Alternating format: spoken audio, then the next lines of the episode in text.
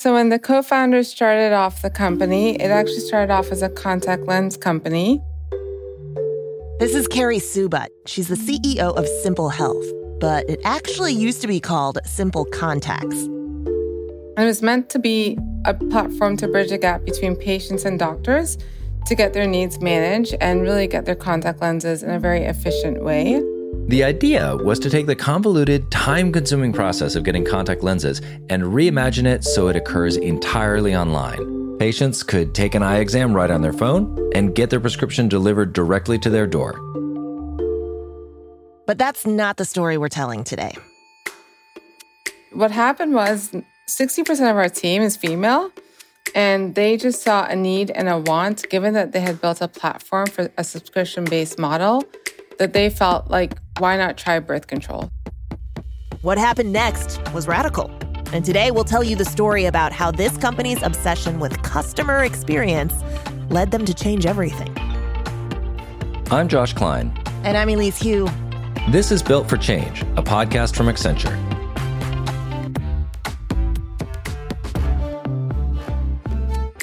All right, so twenty twenty had crises, lots of crises. Yes, public health, economic, and social crises, all in one.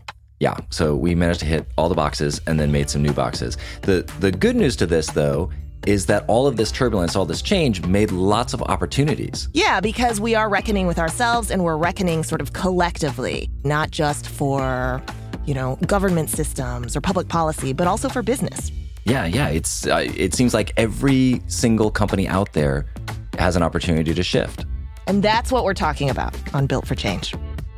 So over the course of the season, we'll be talking about what's next in business, from technology, sustainability, purpose, and much more. In each episode of Built for Change, Josh and I will take turns bringing you research and insights from the experts at Accenture. And we'll talk to industry leaders who are actively reimagining the future of business, even as they build it. So this episode, we're going to be talking about the customer experience revolution. Okay, what is that? Traditionally, C X, or customer experience, has been defined in this really narrow way. It's like a collection of touch points where a customer meets the business. So that's well-designed billboards or helpful customer service. You know what I'm talking about. And the goal for all these C X efforts is to get the customer to buy what you're selling. Right, but some innovative new companies, companies like Simple Health, are changing up this strategy entirely. They're putting customer needs at the center of every aspect of their business. And that's the business of experience. So to continue with the acronyms, C X is no longer enough. B X is in. The conversation really was like, we're a small team.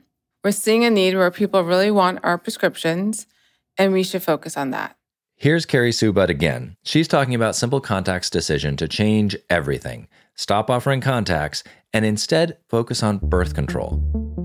And this might sound odd, but Carrie's team realized that the personalized telehealth service that they already had in place for contacts could really help patients access birth control. Oftentimes, we hear our patients are like, we have to wait months for them to get an appointment. And birth control is a very time-sensitive prescription. And they have a copay of sixty dollars or fifty dollars. There's just no transparency there. And then when they get their prescription, they have to take it to the pharmacy. And then they have to wait for the pharmacy to fulfill it. Simple Health's goal was to permanently change the way that patients get birth control. And they have. They've taken what's usually a two-week to two-month-long process and made it three to five days. Patients log in, answer questions, get their prescription from a doctor, and then their medication is shipped directly to their door in discreet packaging and at an affordable price. It's actually a little bit deeper. We've heard oftentimes from women that when they've gone to the traditional doctor, that oftentimes they felt judged. Sometimes women don't go to get birth control because they're looking at, you know, contraception, but it's really, it's a prescription for endometriosis, P C O S, bad cramps, acne. So it's like any other medical prescription. And Carrie herself knows a lot about this. She has a neurological disorder called dystonia, which causes muscle tremors. So I personally have had so many hurdles in my healthcare journey. Just either it's because I was differently abled, I'm a minority. And so when I asked doctors, it was almost like I had to justify why I needed birth control. This is almost like my life's purpose and my life's mission, because I've dealt with this for the last thirty plus years in my life. For Keri, everything she does is about her patients. We really want to put the patient at the center of care, and everything else is just sort of noise. And it's not just a talking point. Every business decision is oriented around anticipating and exceeding customer needs. I can't think of running a company without putting your patients or customers first. I want to be the person setting up that bar and raising the bar consistently. Simple Health's patient-centered strategy is far beyond traditional customer experience or C X strategy. In fact, under those standard models, Simple Health might still be a contact lens service, trying to edge out competitors through advertising. But their near obsession with their customers' needs is a new model of doing business. It's what we're calling the business of experience. A lot of times C E Os take it just for granted, just profits, profits, profits. And they miss the whole key connection that if you keep your people, customers happy, the profits come, right? Consumer experience is typically a very narrow view of how a person experiences satisfaction with a particular product or service. This is Brian Whipple, the C E O of Accenture Interactive. I'll give you an example. Most pharmacy chains typically measure their perceived customer experience or customer satisfaction based on things like basket size, time spent in the store, loyalty, but that may or may not link to what a consumer actually wants. And what a customer actually wants has shifted dramatically, especially in the last few years. And a lot of that is due to the rise in digitally native companies who've made things easier than ever for customers. So now, with the click of a few buttons, people can stream their favorite movie instantaneously, when not too long ago we had to get in our cars and drive somewhere to get a movie. Now we can order rides or find rental properties and order food with just a few clicks. And more and more, customers are expecting that ease in every experience. And that is what Brian Whipple calls liquid expectations. I expect that seamless interaction with companies like banks or car dealerships or department stores. And this dynamic is especially prevalent among the inner generation. If you have teenagers or in that like fifteen to twenty-five age range, and you ask them to, to call a uh, a call center and they and they have to wait two minutes, they're like, what? Are you kidding me? I'm not waiting two minutes. And their set of expectations is, it's liquid. It has poured over from the apps. They want products and services that make their lives more effective, more efficient, or in some way, more meaningful. So this makes the playing field for any business more competitive, because a business isn't just competing with other companies in their own industry. Now they're competing with the rising tide of expectations from across every industry. And yet, with more competition than ever before, there are loads of companies that haven't evolved to meet their customers' needs and expectations. You know, we put a man on the moon fifty years ago, right? We can have uh, diapers delivered for our baby in two hours, just in a few clicks. Yet, at the same time, have you tried on a sport coat in a dressing room at a high-end department store lately? It's the exact same process as from f- maybe fifty years ago, maybe even longer. It hasn't changed at all. These technologies are long present. They are completely available, but these companies have not broken through the permission barrier to innovate. This permission barrier Brian is talking about, it's this invisible boundary separating innovation from the way we've always done things. And many companies just don't want to be the first one to cross it. Why is that? Well, there is the immense power of inertia and uh, risk aversion. And it is a lot easier for these companies to keep doing what they've been doing and perhaps generate mediocre results rather than take some risk. I will say that beyond that, and I don't consider that to be a sufficient answer, it is a mystery. It's a mystery for sure. Resisting customer experience innovation is a massive missed opportunity. Accenture's research has shown there's significant differences in profit. Experience-led companies outperform industry peers by sixfold in profitability growth. So, Customers' liquid expectations have been growing for the last decade or so as these innovative companies set new standards. But twenty twenty accelerated this in an unexpected way. The pandemic, the economic crisis, and the social crisis led customers to reevaluate their purchasing behavior. Now, they're demanding more than just a seamless interface. They want to spend their dollars with brands who share their values. Arguably, the path to profit is through purpose. And there are empirical reasons for that. If you look at the transfer of wealth that's upcoming in the world in the next few years, the people on the receiving end of that macro transfer of wealth feel drastically differently about the companies that they're buying their products from, about where their goods are made, about the labor practices that are used in making them, about the sustainability nature of these goods and services. So that purpose element is a critical element of the business strategy going forward, and that has not historically been true. Historically, it's been like a sister effort. Now it is core. So how does a company become a business of experience company?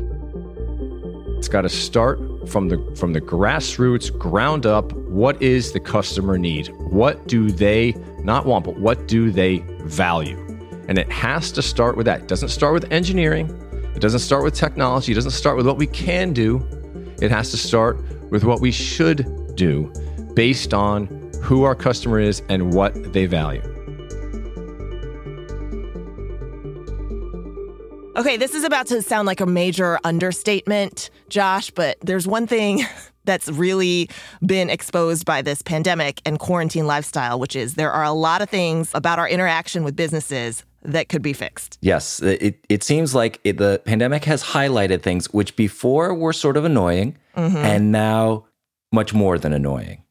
like, uh, like for example, um, waiting on hold is killing me now. Oh, you're still waiting on hold for twenty minutes? That does sound like something from yesteryear. yeah, yeah. This kind of stuff should be fixable, right? Mm-hmm.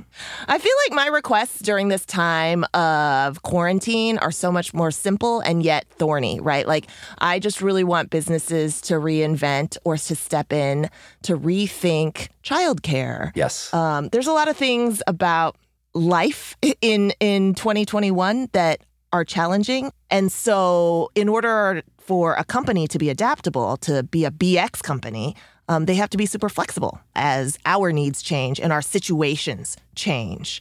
And that's not always easy. And and it's not just the flexibility. Companies have to really track customer needs and then adapt to them in real time. And they also have to do it during a little thing like a pandemic. Good news is, I recently got to catch up with someone at Accenture who studies customer behavior and has done each and every year, and then goes through and distills that information into something called Fjord Trends. And these trends are calling out the biggest challenges for companies. So it gives them a blueprint for understanding and meeting these challenges so that companies can deliver a more holistic experience to customers. I cannot remember a year, not only since we've been doing trends, but since I've been working, where consumer behavior has changed so much. There just has never been a year like it, uh, at least not stretching back to probably the Second World War. This is Mark Curtis, the global lead for innovation and thought leadership at Accenture Interactive. Everybody knows that what business had to do with incredible alacrity back in, well, in, in many countries in March, April, was to completely reconfigure their supply chains and therefore actually their entire infrastructure around this new reality. And in so doing, they learnt a lot about what they could do and began to ruminate on that and think, well, maybe there are different ways of doing things here. And that means let's draw new maps. Let's see what the world should look like the way we want it to be and begin to design around that. So in analyzing twenty twenty, Accenture pinpointed seven main trends that will really shape how businesses can transform their customers' experiences. And today, we're going to focus on two. And both of them were driven by the extreme changes to our lives that began during the pandemic. And the first has dominated virtually everyone's lives. It's called collective displacement. Which is that quite literally, we've been displaced in a whole number of different ways. So there's the obvious displacement, where we're doing things at different times in different places. Activities that we thought we did over there, we're now doing over here. and we may be doing them at different times of the day or week or with a different regularity. But then you've also got the displacement in our sense of empowerment.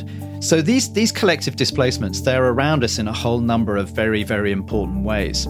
The customer you thought you knew is actually gone. They're different now in time and space. And how do we make ourselves visible to our customers? And, and all of that needs to be rethought. Thinking about displacement, few organizations were harder hit than those in the health sector. But being a telehealth business, Simple Health was in a great position to keep delivering to customers despite their patients sheltering in place. Here's Carrie Sue Budd again. Before the pandemic, eleven percent of a small population was using telehealth telemedicine. The pandemic took that from eleven percent to seventy-six percent overnight, right? We were forced to use this platform. We were forced to get our needs figured out online where we weren't leaving our houses. Simple Health also had to contend with a displacement beyond the physical one, as women were displaced from the workforce, and many of them lost health insurance. In December of twenty twenty alone, employers cut one hundred forty thousand jobs, and women accounted for all of them. Despite that, Simple Health saw two hundred percent growth in the first few months of the pandemic. We literally waived consultation fees for anyone that wrote into us and said, hi, I lost my job, but I really need birth control. And in some cases, we actually said, you know what, just take it. We'll, we'll cover it for you for, for a month so you, you get your feet on the ground. When the U S Postal Service and other delivery companies were experiencing massive shipping delays because of the pandemic, Simple Health thought deeply about what their customers really needed and adapted. They moved up shipping times and automatically refilled prescriptions for emergency contraception. And Keri says there was a clear and resounding response from their patients. We're actually seeing an uptick in feedback because people just want to write in and say, you know, some people have said, look, you guys are a godsend, especially during these difficult times for people who have lost insurance. Simple Health had a huge impact on patients' sense of agency and control, which had otherwise been massively displaced. You can't control how you feel at the time of your month. You can't control how you feel, you know, if you have a flare-up with endo or P C O S. But what you can control is knowing that you have someone right there with you that will give you the prescription you need when you need it.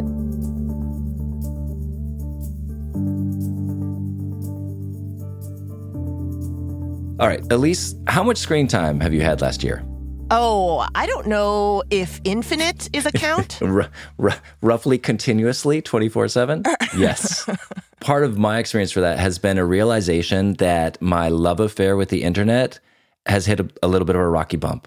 Well, that happens when you find the end of the internet. Yeah, maybe we're there. But I feel more like the internet needs a little bit of personal growth. And it's not just the internet. It, I, for me, particularly, it's the interfaces, the way that we're we are interacting with each other. Everything's on a screen now. Right. It has adapted the way that my daughter even relates to people. My oldest daughter, who is eight, um, we got into an argument and she felt like she was unheard or unseen. And she said to me, Mom, I'm not on mute. um, and she was like live in front of me. Right. So it's just an example of how we've had to, like, our realities have adjusted to ones that exist on screen. It all feels like the same, and there's no delineation between work and leisure. This is why Zoom birthday parties can be so exhausting, right? Because it actually feels a lot like your nine a.m. work meeting. Yeah, yeah. It's uh, remarkably similar. In both cases, I always need more coffee. Right. So that, that screen fatigue that you're feeling, it's obviously super, super common. And it's a challenge for businesses. Think about it. To be a business of experience company, you have to meet that customer need of alleviating screen fatigue when everything we do is on screens. And that requires a lot of creativity and innovation. Good news is, that's the next Fjord Trend that we're about to dive into. We're spending so much more of our time absorbed by screens, for the logical reason that in many cases, we're having to work, learn, shop, pretty much everything we're having to do through screens. That's Mark Curtis again. He says all our screen activity, and there's a lot of it these days, is increasingly monotonous. A lot of the designs that we're looking at, I wouldn't say they were stale, but they've become commoditized. So that differentiation in the minds of the customer is getting lower and lower and lower between different activities that you do on the internet. Mark says that so many of our screen experiences have been designed with similar interfaces, and it's not that they're poorly designed, quite the opposite. They're designed for what works, but the problem is that we're using our screens for so many more aspects of our lives right now. That's creating this desire, I think, both on the part of customers to see something new, but also on the part of organizations to differentiate themselves in new ways. This is called interaction wanderlust. It's our increasingly desperate desire for interactive experiences that are different. So we're seeing people beginning to explore much more immersive ways of using these platforms to create these interactions. There's an expression that every every disruptive technology at first appears to be a toy to most. This is Chris Milk. He's the founder and C E O of Within, the makers of a product called Supernatural. Supernatural is a completely revolutionary virtual workout product. It was named one of the best fitness inventions by Time magazine in twenty twenty. Chris Milk actually used to be a music video director, working with some of the biggest musicians in the world, but eventually he found his way into virtual reality. Using V R, he developed experiences for music, art, even multiplayer gaming projects. But then, another possibility arose. You start with a question, right? Um, and, the, and the question for us was really, what would it take to love rather than loathe working out? I've never been able to find joy in running on a treadmill, but I've been able to find some of the most joyous moments in my life skiing. I was in the best shape of my life, and you know, never once did I think this this is a slog. Every time I went around a turn on a downhill race, I never thought, oh, here comes another squat that I have to do. How many more squats before this is over? Chris and his co-founder, Aaron Copeland, had noticed some really interesting effects that V R has on its users. First, when they'd previously worked on a multiplayer game, users would come out of the V R experience sweating and exhausted and, notably, gleefully laughing.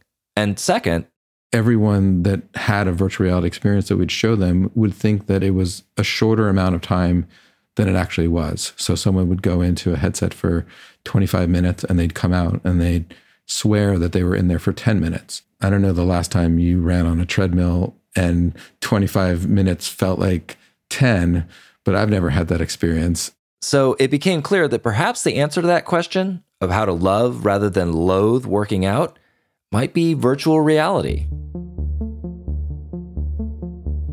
To imagine Supernatural, imagine standing in your living room and putting on magic glasses and then suddenly being transported to Machu Picchu. And there's a coach that's virtually there with you that roots you on, guides you through the experience. Your favorite song comes on, and then all of a sudden these targets start flying through the air right at you and you're smashing them, lunging, squatting, ducking. You're sweating, and all while playing this sort of epic sport from the future, and you feel incredible. You don't even register the exercise part of it until you take off the headset and you're dripping in sweat. And then the next day, you're sore, like surprisingly sore, because you don't remember all of that cardio and squatting and lunging that you did. If you can make an activity that is intrinsically fun on its own, that equation unlocks cardio exercise for a huge group of people potentially that never really thought that they could be a person that exercises. They've never thought of themselves as, I am a person that's healthy. Supernatural was developed before the onset of the pandemic, because even before stay-at-home orders and gym closures, there was a massive group of people who wanted to exercise but hadn't found something that worked for them. But through the pandemic, Supernatural has offered its users much more than a great workout. It's been an incredible antidote to users' interaction wanderlust. The photorealistic locations allowed people to escape from the monotony of their own four walls. For a brief moment, they could travel again, And with real-life coaches there in virtual reality, people could be social again. And in fulfilling that need, Supernatural found an amazing business opportunity. I'm naturally inclined to believe that the best business decisions are based around that providing a meaningful experience that you can give to people. Um, that that if you can resonate in someone's life um, in a meaningful way, that there there's a meaningful business to be built there.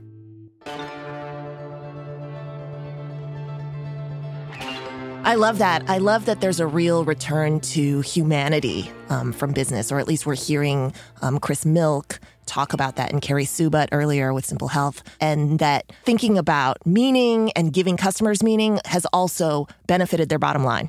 Yeah. It, the, the thing that strikes me most in listening to both these people is the authenticity in their mission. And I've got to believe that makes it a heck of a lot easier to make that that focus on customer experience central to their business. Right. And you know that they mean it when they talk about um, focusing on customer experience, because in Simple Health's case, for example, it shifted the entire business of what it was doing in order to deliver what customers wanted. To be a company that's truly dedicated to all aspects of customer experience these days, leaders need to be able to completely reorient their business around learning who their customers are and what their needs are, so they can fulfill those needs and become a business of experience company. And if a business can do that successfully, there's a ton of untapped growth to be had. And in order to take advantage of that opportunity, executives really need to be those leaders who are raising the bar, like Carrie Sue Budd and Chris Milk. You can go to Accenture.com slash built for change to learn more about the business of experience and this year's seven Fjord Trends. They're so insightful and include strategies like redefining rituals, being an empathetic brand, democratizing creativity to users, and more. Thanks to Brian Whipple and Mark Curtis from Accenture. And Carrie Sue Budd and Chris Milk for talking with us. Built for Change is a podcast from Accenture. More episodes are coming soon. Follow, subscribe, and if you like what you hear, leave us a review.